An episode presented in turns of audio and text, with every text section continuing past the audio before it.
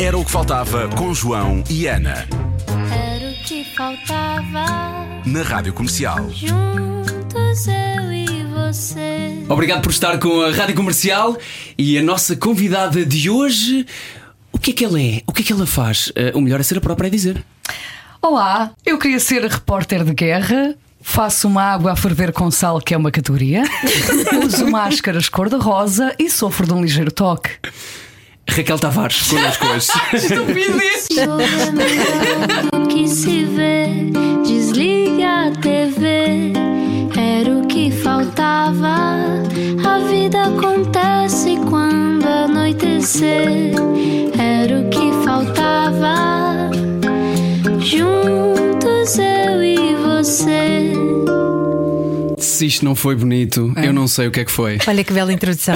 Raquel, ainda bem que cá Água a estás. ferver. Porque tu vais-me contar alguns podres sobre o João Paulo Souza, ok? Todos os que Todos quiseres, que quiseres. para isso. É que eh, logo no início nós Demasiados. estávamos aqui para aí há uns 5 minutos juntos e ele começou a despir-se aqui no meio da história. Ah, dizer, minha não- cara amiga.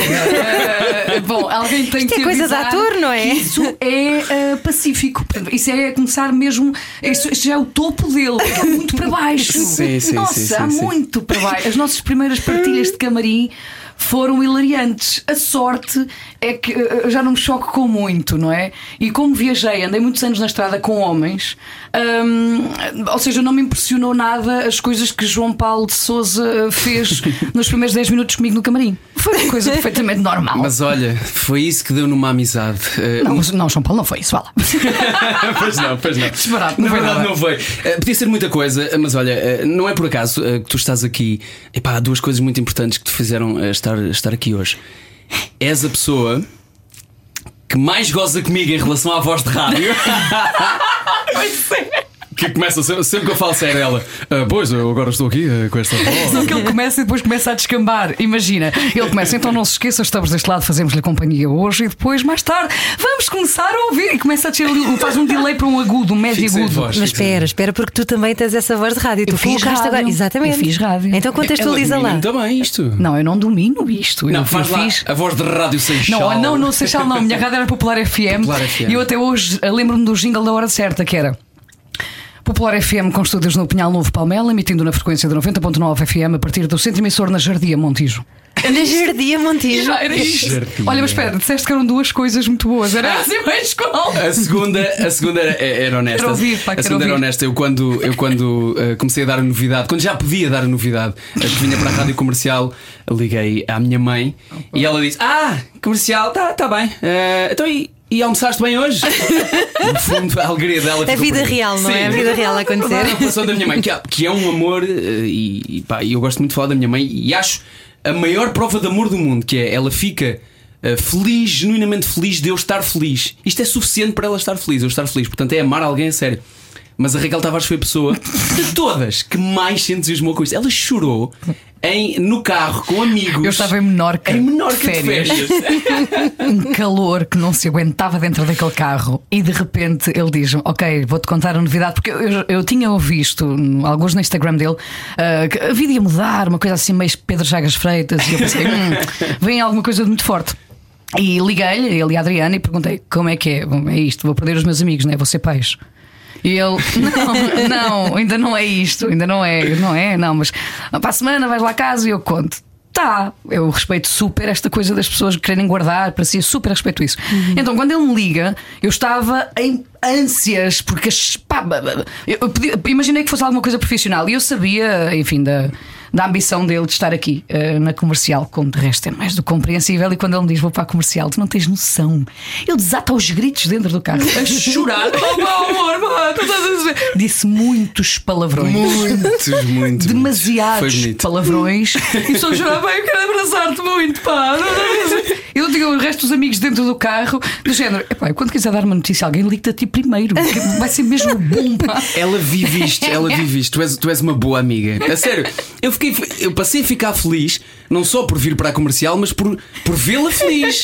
De repente transformou-se na história da minha mãe, que eu estou feliz de vê-la feliz. Ver? É, mas é, Mas a. Raquel tem esta intensidade, não é? Tu, tu já nasceste assim intensa, sempre foste assim em criança também.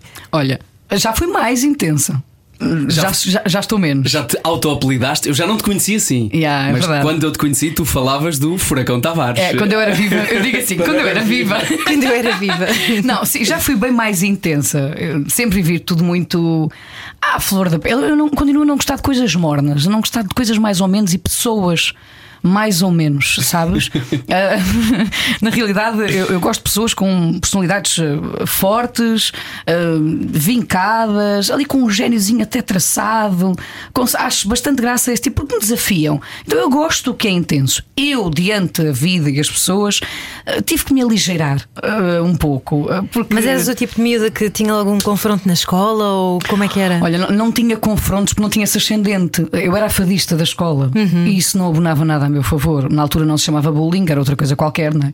E eu então só não era. estupidez. Era só estupidez. português. Epá, sim, eventualmente. E, e então eu não tinha influência, não tinha ascendente ah, para ter algum tipo de confronto. ah, E não era fixe cantar o fado na altura em que tu cantavas. Exatamente por isto, Ah, percebes? pois, pois, devia ser muito piroso, não é? Era horrível e eu fui, enfim, um pouquinho posta à parte ah, por altura da escola. Não é, um- não é uma época que eu recordo com, com saudade ah, de todo. Aí, não, ai, tenho tantas saudades, Pá, não tenho nada. É assim, mas eu também, pronto, não quero aqui nunca, eh, obviamente, incentivar o bullying, mas eu vi uma capa de um CD teu com 9 anos.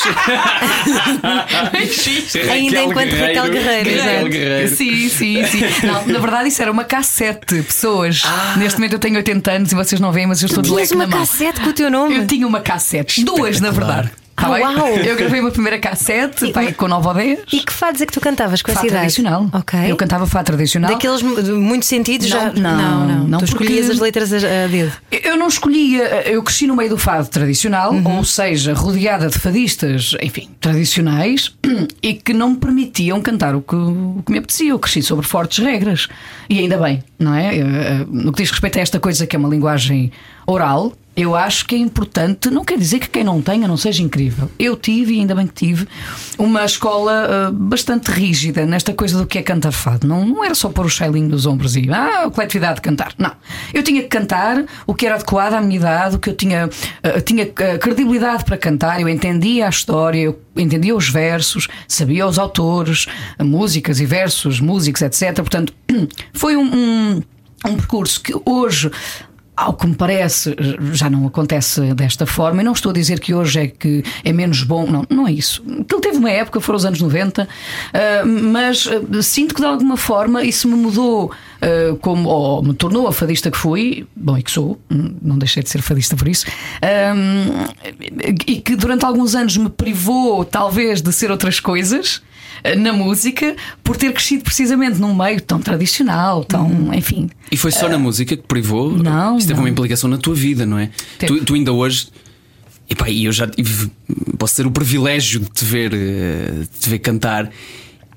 Epá, e tu. Pronto, tu não vieste aqui para ser elogiada, mas. o que seria? Mas Faltava. tu é, e não, não é só no palco, é também, é também na vida. Tu, é, tu és provavelmente, não, és mesmo, és de certeza a pessoa com mais vidas que eu, que eu conheço.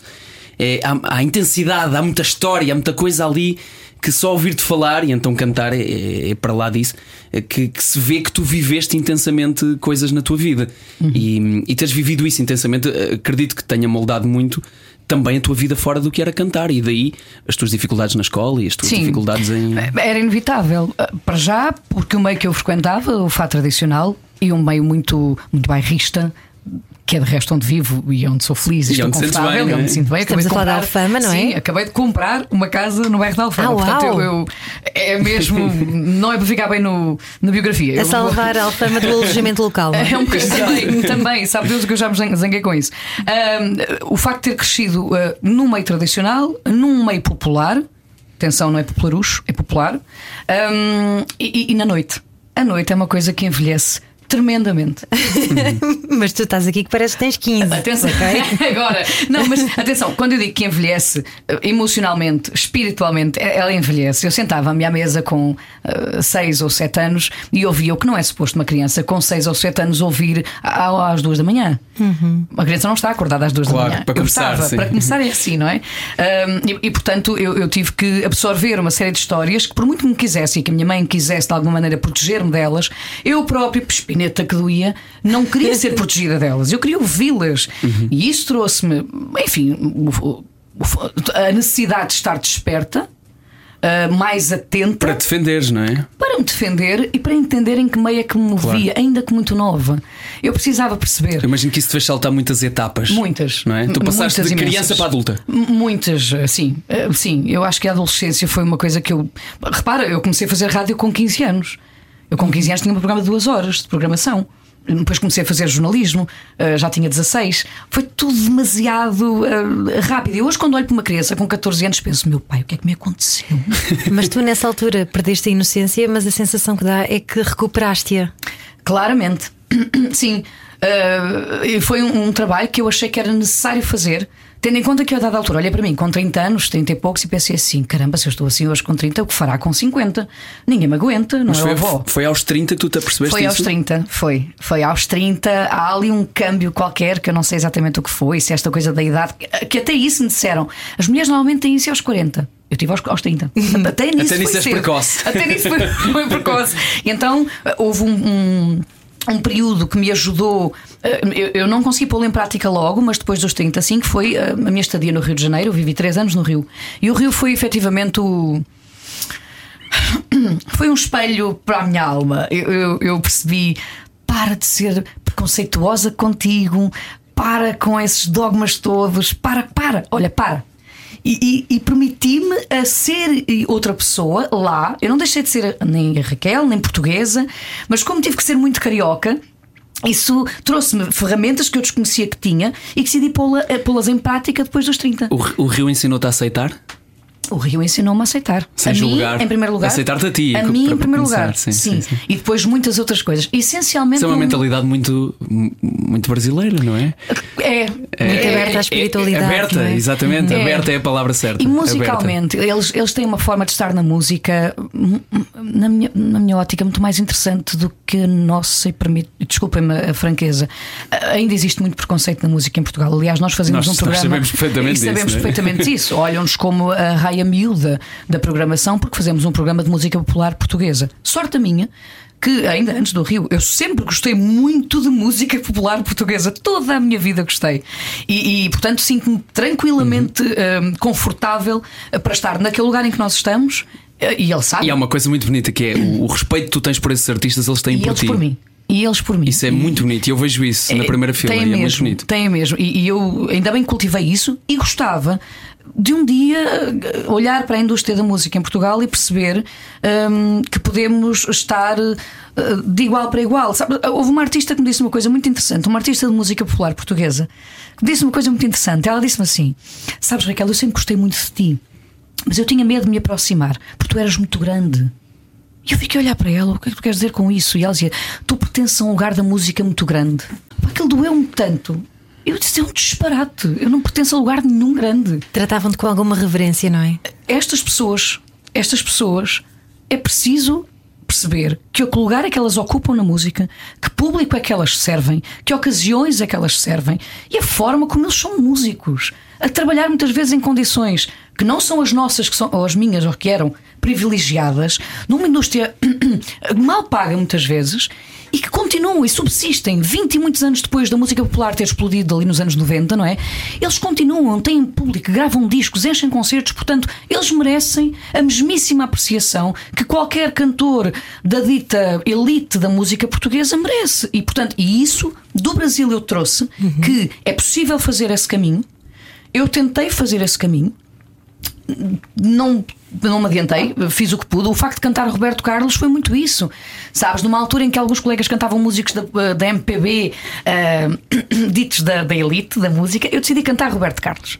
Que é E isso- delicioso. Que é, é- delicioso. que é incrível, é. Roberto Carlos. é e deixa-me deixa dizer-te isto porque eu lembro muito bem de ti na Altice Arena, num Christmas in the Ah, Night, a cantar as emoções e eu a chorar babi rainha a pensar o que é que esta mulher faz que arrepia tanto uma Essa pessoa, é? noite, essa noite foi linda. Foi mágica, foi não muito foi? bonita mesmo. Aliás, tu foi. tens uma relação com a comercial muito bonita, porque Pois é. também inauguraste aqui o estúdio principal É novo, não é? Sim. Portanto, tens aqui uma simbiose já Tenho. desta casa. E, e mais do que isso, lá no dia em que eu ouvi o meu amor de longe passar na rádio comercial, vocês não têm noção do que foi. Eu, eu sentia-me uma criança. Eu estava no carro, claro.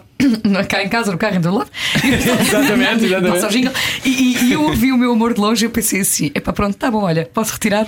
Tá bom, é- é, vamos lá ver. É, é claro que há outras coisas que eu concretizei que me senti muito orgulhosa, mas efetivamente ter um.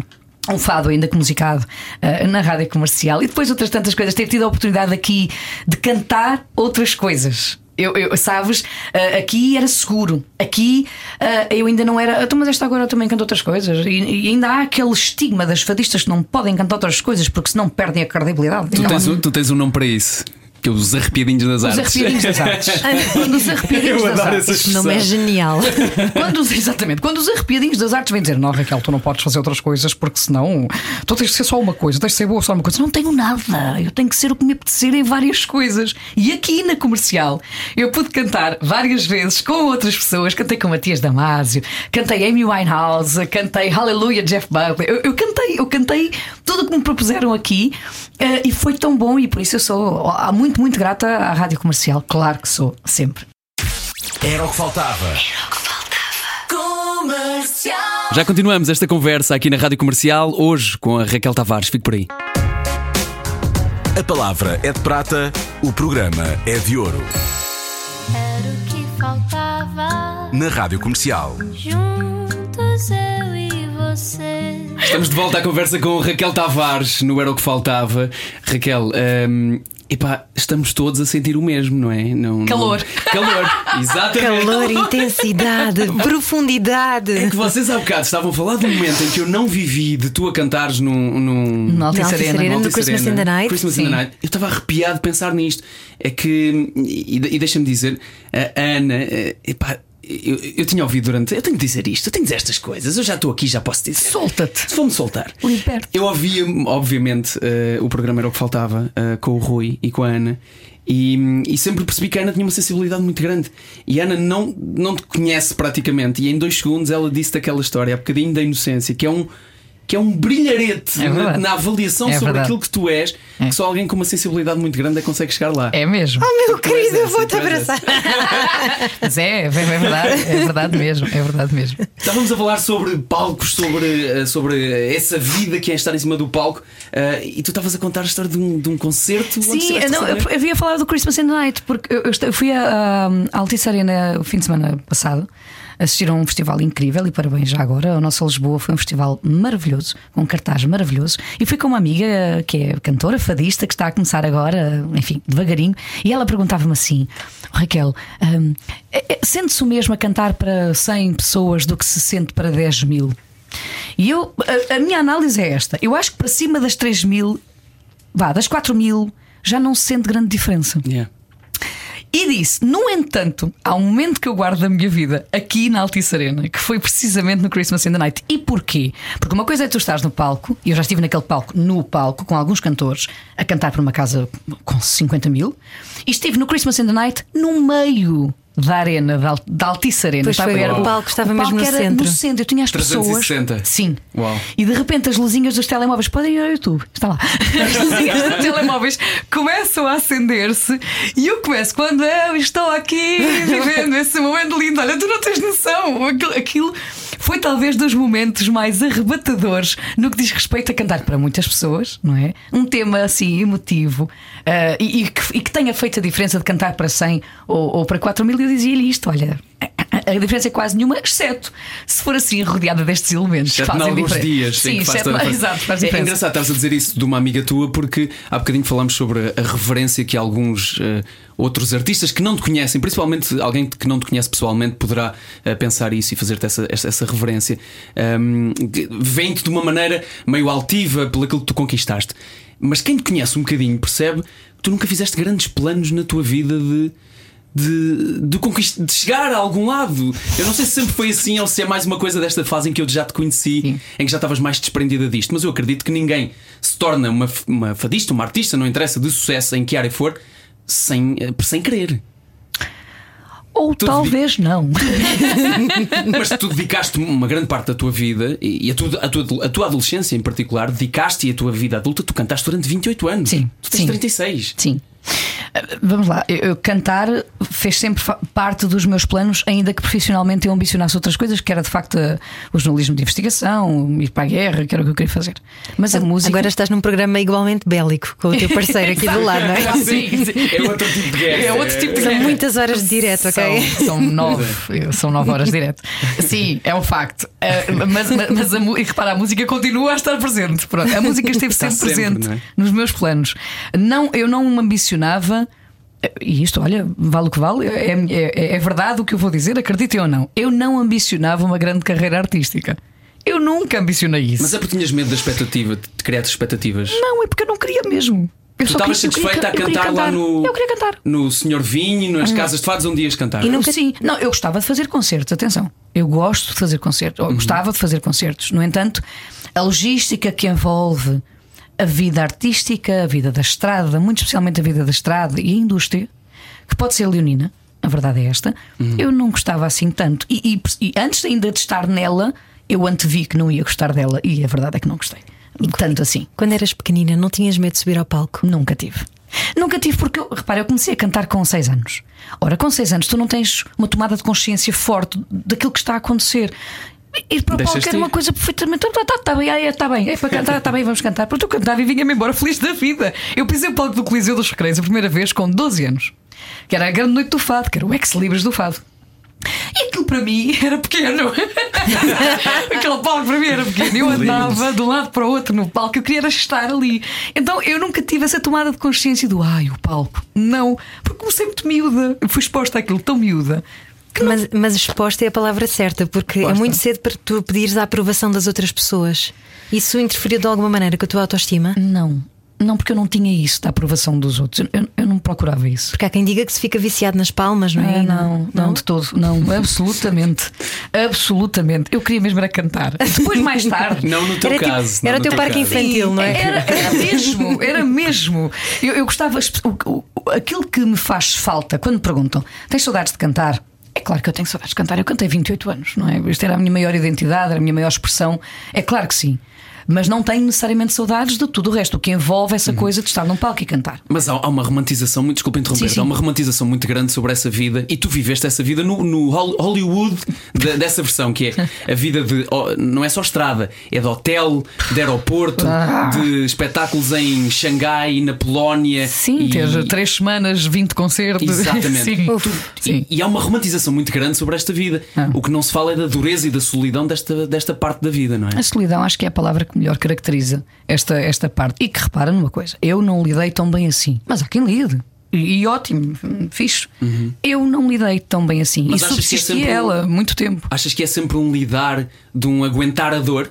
Claro, no meu caso, epá, não posso dizer claramente, no meu caso, sim. Ok. E quando nos propomos a ver aqueles filmes dos artistas, sabes? Como agora a Aretha Franklin, Amy Winehouse, uh, Uhum. Sim. Otis Redding, uh, Ray Charles. Repara, temos todos uma coisa em comum. Com mais ou menos megalómanos, há uma coisa que é comum a qualquer artista, que é a solidão. Que é aquele vazio que fica, que é para um clichê, mas é um clichê porque existe, de quando acabas um concerto, entras no camarim ou chegas a casa e tens a mais profunda solidão.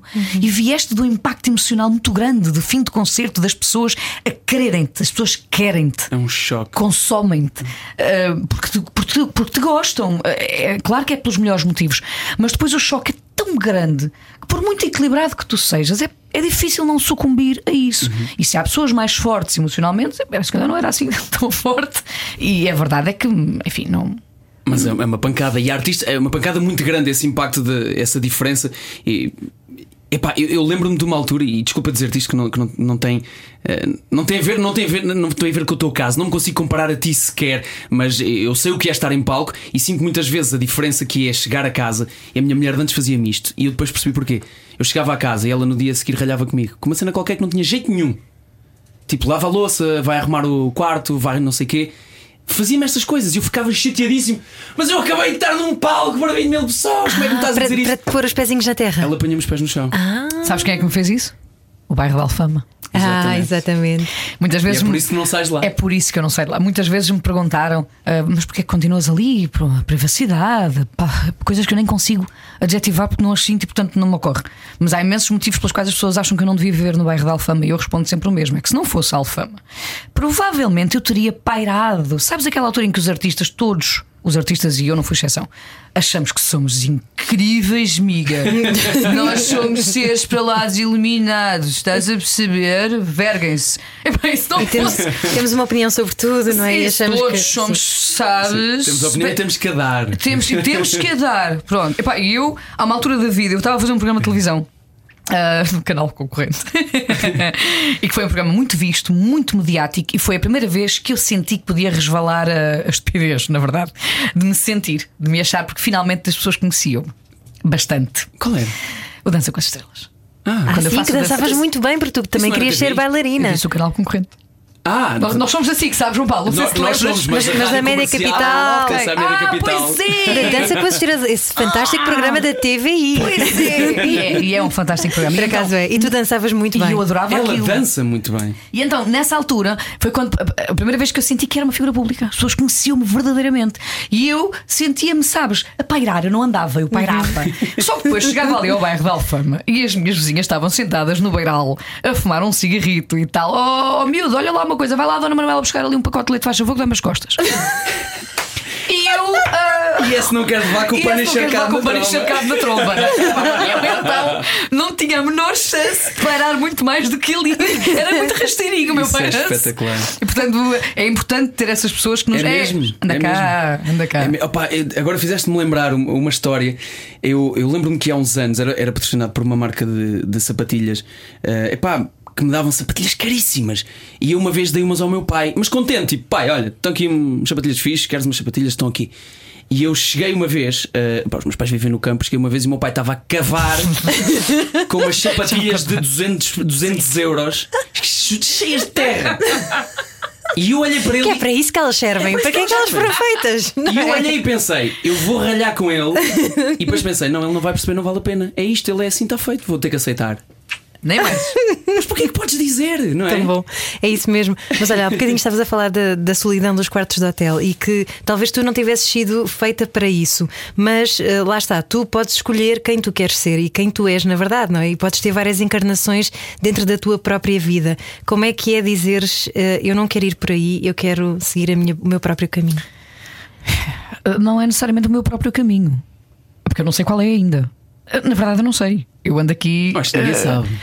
Sim, Se alguém mas- sabe, que, me- que nos diga, por favor. Sim, Alguma alma iluminada. A malta costuma ter um, um plano ou outro, não é? Sim, um plano sim. Eu, quando decidi que estava na altura de dar um rumo diferente à minha vida, é claro que não foi fácil. É claro que não foi fácil. E, e foi um.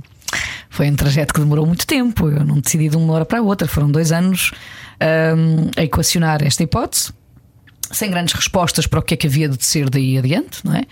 Hum, foi uma decisão maturada, conversada com uma equipa que eu tinha. Eu tinha muitas pessoas comigo no palco, eu na estrada, eh, editora, uma agência de management. Portanto, havia muitas pessoas envolvidas, mas o motivo era de força maior. E, portanto, hum, a última análise era da minha vida que se tratava. E nada a dizer quanto a isso, não é? Porque é, no final do dia eu é que chego a casa com as minhas dores, com as minhas coisas e mais ninguém, sou eu que lido com elas. É isso mesmo.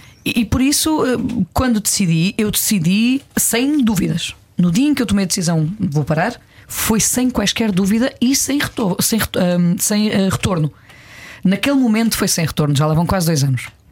E sem retorno a esta vida, esta coisa da, da indústria. Mais uma vez, eu reitero, a indústria e não a música. A música é outra história. É a indústria da música. O que te exigem que, que sejas, sim, não é? uh, Sim, o que me exigiram que fosse, ou o que me exigiram que eu ambicionasse. Na verdade, o resultado da minha vida profissional foi o que ambicionaram por mim, não fui eu que ambicionei. E eu agradeço. Eu sou grata que tenham ambicionado. Mas não era este o meu propósito. Sim, Deu-te coisas que tu não esperavas que Com foram de certeza certeza. boas, não é? Claro, o facto de eu hoje estar, enfim, num canal a fazer televisão, Uhum. não será claramente pelos meus lindos olhos, ah, é, é porque há um percurso que, que sustenta a minha estadia ali, não é? Independentemente de eu poder comunicar melhor ou pior, há um, há um percurso que sustenta a minha presença ali. E isso deve-se ao percurso que fiz na música. Portanto, é claro que eu sou grata à música, é claro que eu recordo. um, com. Talvez saudade, não sei se será o termo certo, mas eu recordo com, com carinho ah, aqueles 20 e alguns anos. No entanto, ah, hoje, aqui e agora, quando, ah, então, mas e não pensas voltar? Que é a pergunta que toda a gente faz, né? Aquela para um milhão. Ah, se eu penso voltar à música, não. De verdade que não, não é um género. Eu, ah, não, agora vou ficar aqui mais um tempo, daqui a uns tempos eu volto. Não, isso não faz realmente parte dos meus planos. Se eu estou certa disto, não, também não. Enquanto eu for viva, a hipótese de eu cantar existe porque continua a ser. A minha maior expressão é a música, vai ser sempre a música. E se há coisa que eu tenho saudade, não é necessariamente a vida dos palcos, é de provocar coisas nas pessoas. E isso sim, é Ai, mas disso. isso tu provocas até aqui sentada ao meu lado. isso é verdade, isso é verdade, isso é verdade. Tu, tu és é a pessoa que é incapaz de ser indiferente a alguém, não é? Raquel É Tavares. isso. Tu não podes levar esta mulher a um jantar sem que ela passe. Não vai passar des- nem é despercebida. Não vai passar despercebida. É verdade. E não é pelo aquilo que tu dizes ou pelo. é- Basta entrares. Ela entra na sala. Oh. É o e carisma, uma é- é força. uma aura. É impressionante. E, e olha, ainda hoje eh, eu estava a mostrar uma coisa à Ana antes de tu chegares. ehm, e eu sei que a maioria das pessoas estão habituadas a ouvir-te, eh, ou, le- ou lembram-se de te ouvir, de ouvir cantar em português, mas isto é uma pérola que está no canal de YouTube da, eh, da comercial e pai que não podemos deixar de passar aqui. We only said goodbye with words. I died a Ui. hundred times. Isto, isto foi um momento tão difícil. meu. You go back to difícil. her. Tão and difícil. I go back to black. Há tanta coisa aqui. We Há only tanta- eu- said caraças. goodbye with words. I died a hundred times. Ai, You go back to her, and I go to. I go back to black.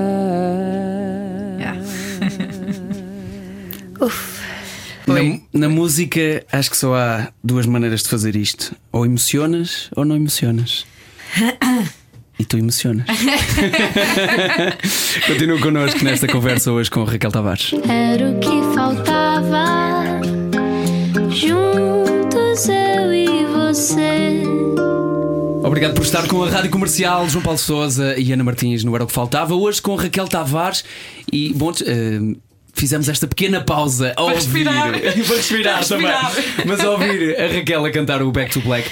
E, e eu sei o quanto eh, a Amy Winehouse foi também importante, não só na tua vida artística, como em algumas decisões importantes na tua vida. É, é facto. E eu sei que quem ouvir isto agora do outro lado pode achar que disparate, que ai, lírica. Não é, é, é mesmo verdade. A Amy, os artistas têm influência na nossa vida, isto é indiscutível. Não não é? A música a tem música influência tem na influência. nossa vida. Eu vou um bocadinho mais longe, porque, como sou artista, vou um pouco mais à vida dos artistas e não só à música que eles nos trazem. A Amy, desde que apareceu, tornou-se, meu Deus, um- uma presença assídua na minha vida. De tal maneira, eu gostava tanto dela, eu queria, queria-lhe tão bem, que quando ela vem ao Rock in Rio, eu tomei a decisão de não a ir ver. E fizeste bem porque o Pronto. concerto foi uma desgraça. Mas foi mais do que isso, João Paulo. Eu, eu tomei a decisão de não a ver. A mãe dela tinha dado uma conferência de imprensa eh, na altura, na ocasião, a pedir às pessoas para não irem, para não compactuarem com aquele estado, para ela não achar que podia continuar assim e a fazer concertos. E Aquela estava tudo bem. não é? E Não era só ela estava. que achava? Não. Pois. Claro que não. E portanto, and if my daddy thinks I'm fine, Pois. it's fine. enfim. Portanto, eh, eu não quis ir ver. Porque eu pensei, não, eu não quero compactuar com isso. Um dia acontece alguma coisa a esta rapariga e eu, de alguma maneira, vou sentir-me péssima. Então não fui. Ainda bem que não fui. A Amy falece. Ah, foi um golpe para todos os artistas que gostavam dela, porque, meu Deus, o que aquela miúda ia fazer ainda na vida, como artista, como compositora, como autora, não é?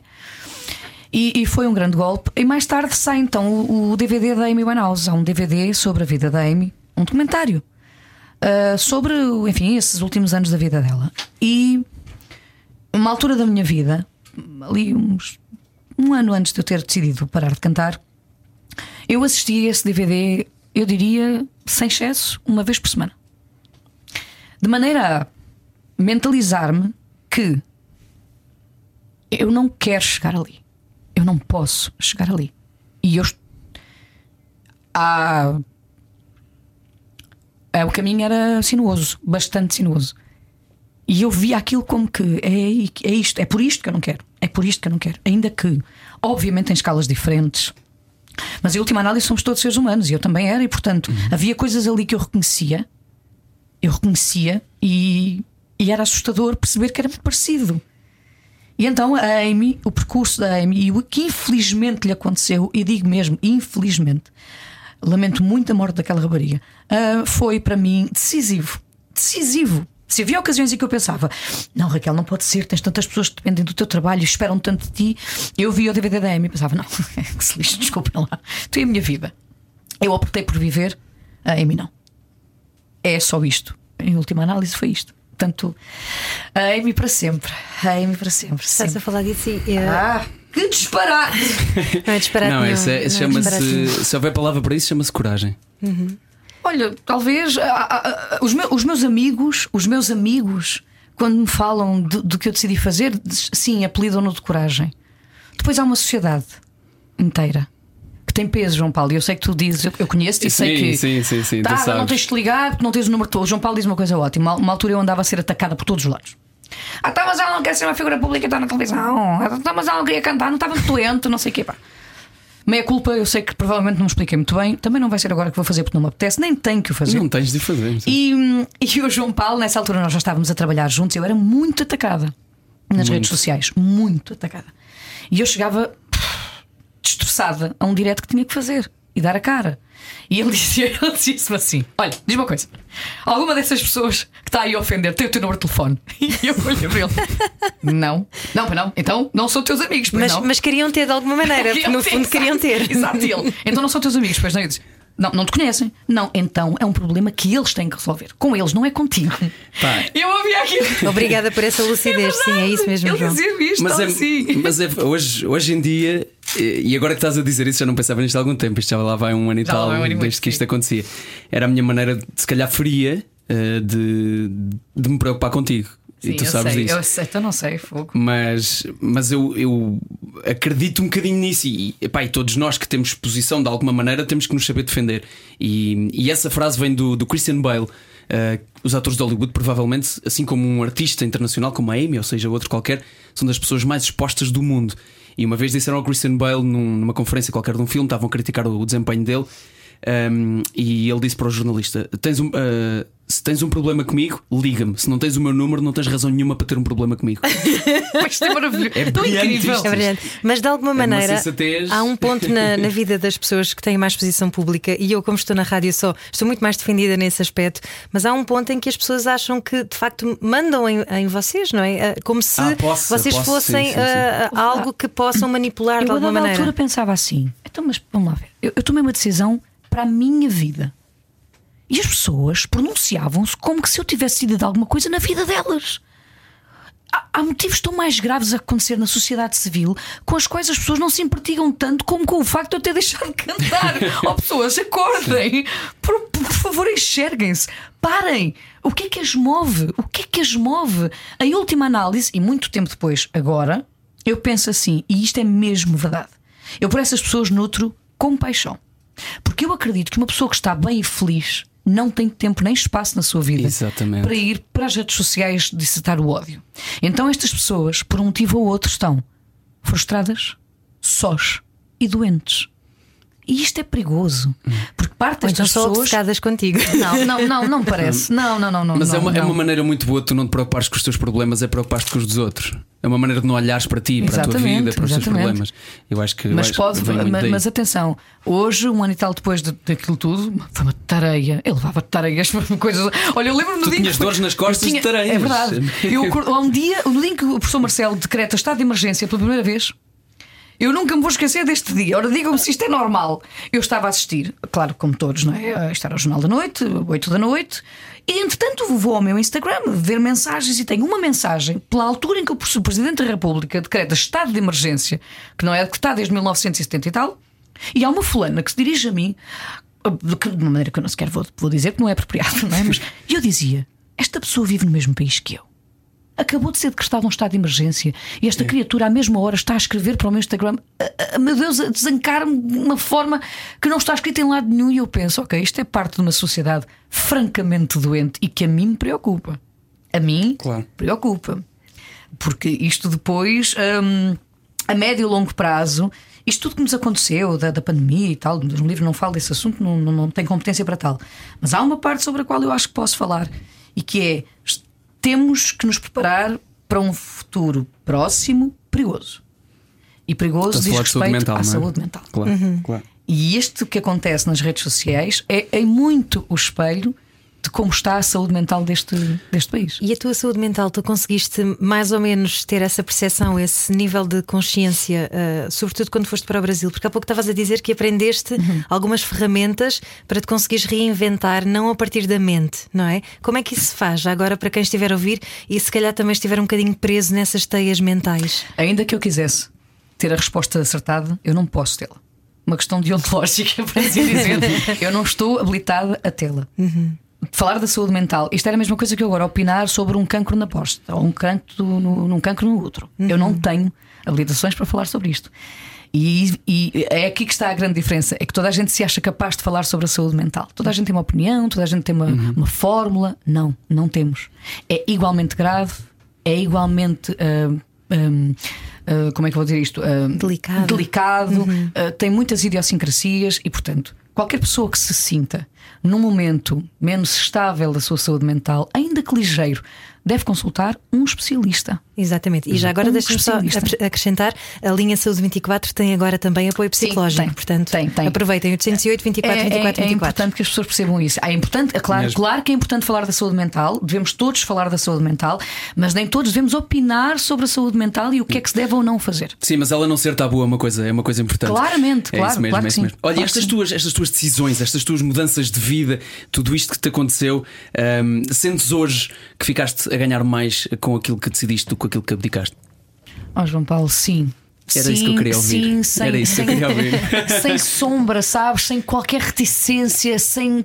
Sabes? Eu, eu acredito mesmo que as coisas menos boas acontecem-nos para nos tornar pessoas melhores. É para levar à próxima. Há de ser isso. Próxima coisa boa, E não é? e, e é, é claro que. Isto é montanha russa, anda sempre para cima e para baixo. Se vamos ao pico mais baixo é porque a seguir vem um pico Há alto. de vir. E, e- e acima de tudo, eh, claro que eu ainda estou numa enorme busca, é muito recente. É claro que eu ainda me sinto incompleta das mais variadas formas. No entanto, eu, como ser humano, e eu já te disse isto várias vezes, Eu sei. eu sou muito melhor pessoa hoje do que aquilo que era. Eu, ve- eu conheço-te há É, dois anos e já vi uma evolução gigante. E o facto de tu teres essa noção de que estás a, estás a trabalhar nisso, que estás a tentar mudar, isso já é 60% do problema resolvido. Já valeu, já valeu qualquer decisão que eu tenha tomado. Até para continuas a cantar sempre que te apetece. Ah, sim, claro que sim. Eu, eu canto, eu vou à casa de fados da minha melhor amiga. quiser e no, Canto. no programa e canta no Ah, camarim, diverte-se. E vou ao palco e canto com os artistas também quando me apetece. Exato, e, E- e- e eu acho que, e há bocado falaste sobre isso, sobre eh, quase as. eh, não são prisões, mas preconceitos que existem também no meio f- artístico, em particular do fado com que tu cresceste, do- da parte mais tradicional. E tu hoje és uma mulher pá, liberta e que, e que é livre desses preconceitos. E se calhar o Brasil fez-te tão bem nisso. E eu vejo-te feliz. E não há coisa que seja melhor do que ver-te genuinamente feliz. Em última análise é isso que conta. Eu estou feliz, estou bem. Estou bem. Vamos, vamos terminar com o elogio. Posso terminar com o elogio? Claro que Eu sim, sei que ela pai. não veio para ser elogiada. Pá, eu trabalho em televisão há 14 anos, há 13 na apresentação. E, e, já- e tinha sorte de já ter trabalhado com muitas pessoas boas, com muitas pessoas com muito talento. Isto é mesmo rigorosamente verdade. E estou à frente de duas neste momento. Ahm, mas eu nunca vi ninguém a vir de uma área aparentemente distante e ser tão boa tão rápido e aprender tão rápido e querer tanto aprender com tanta honestidade e. e pá, sem nada. Transparência, Tipo, não é? dá-me- está só a absorver. Está só a absorver. E és, é- és incrível nisso. E tens, tens um- uma força dentro de ti que tu nem sabes que tens. E eu não posso deixar de dizer isto. Olha a Raquel que nem consegue responder a chorar. Deixei a Raquel sem palavras! Deixei a Raquel sem palavras! E já agora, olha, aproveito. Agradecer-vos, obrigada uh, por, por me terem recebido de novo aqui nesta casa, ainda que noutra condição, e vocês nem imaginam Noutra vida, a volta vida. que isto para mim é, sabes, vir à comercial, não como promover um disco ou promover um demo ou cantar o que quer que seja. Eu, hoje vir aqui traz-me coisas muito boas e obrigada por isso. Ah, Foi um gosto estar aqui a conversar contigo e, e entender a tua sensibilidade, que é realmente extraordinária. É realmente extraordinária. É mesmo. Quanto a ti, acho que nem preciso dizer-te eh, que estou felicíssima por estares aqui. Este lugar é. é- eu disse-lhe isto. Eh, Isto não é nada. O que, o que aconteceu não é incrível. O que aconteceu é o que tinha que acontecer. Não vamos empolar. Isto era o que tinha que acontecer. Portanto, é só isto. E de resto, dizer que, que se não fosses tu, eh, em determinadas ocasiões deste último ano e meio, quase vamos para dois, eu provavelmente não estava aqui hoje a dizer que estou bem e que estou feliz. E que tu fizeste com que volte a estar num lugar que não era o meu, a que eu não pertencia, se tornasse o lugar onde eu pertenço. E adoro-te, amo-te, como se amam os amigos. E, e é obrigada. Mesmo. Ai, a lágrima era o que faltava, não é? Era o que faltava. Obrigado por estar connosco. Amanhã estamos de volta. Não sei se vão acontecer tantas emoções, mas honestamente. O importante é que emoções eu vivi! espero que sim, espero que sim, porque eu adoro. Era o que faltava. Juntos eu e você.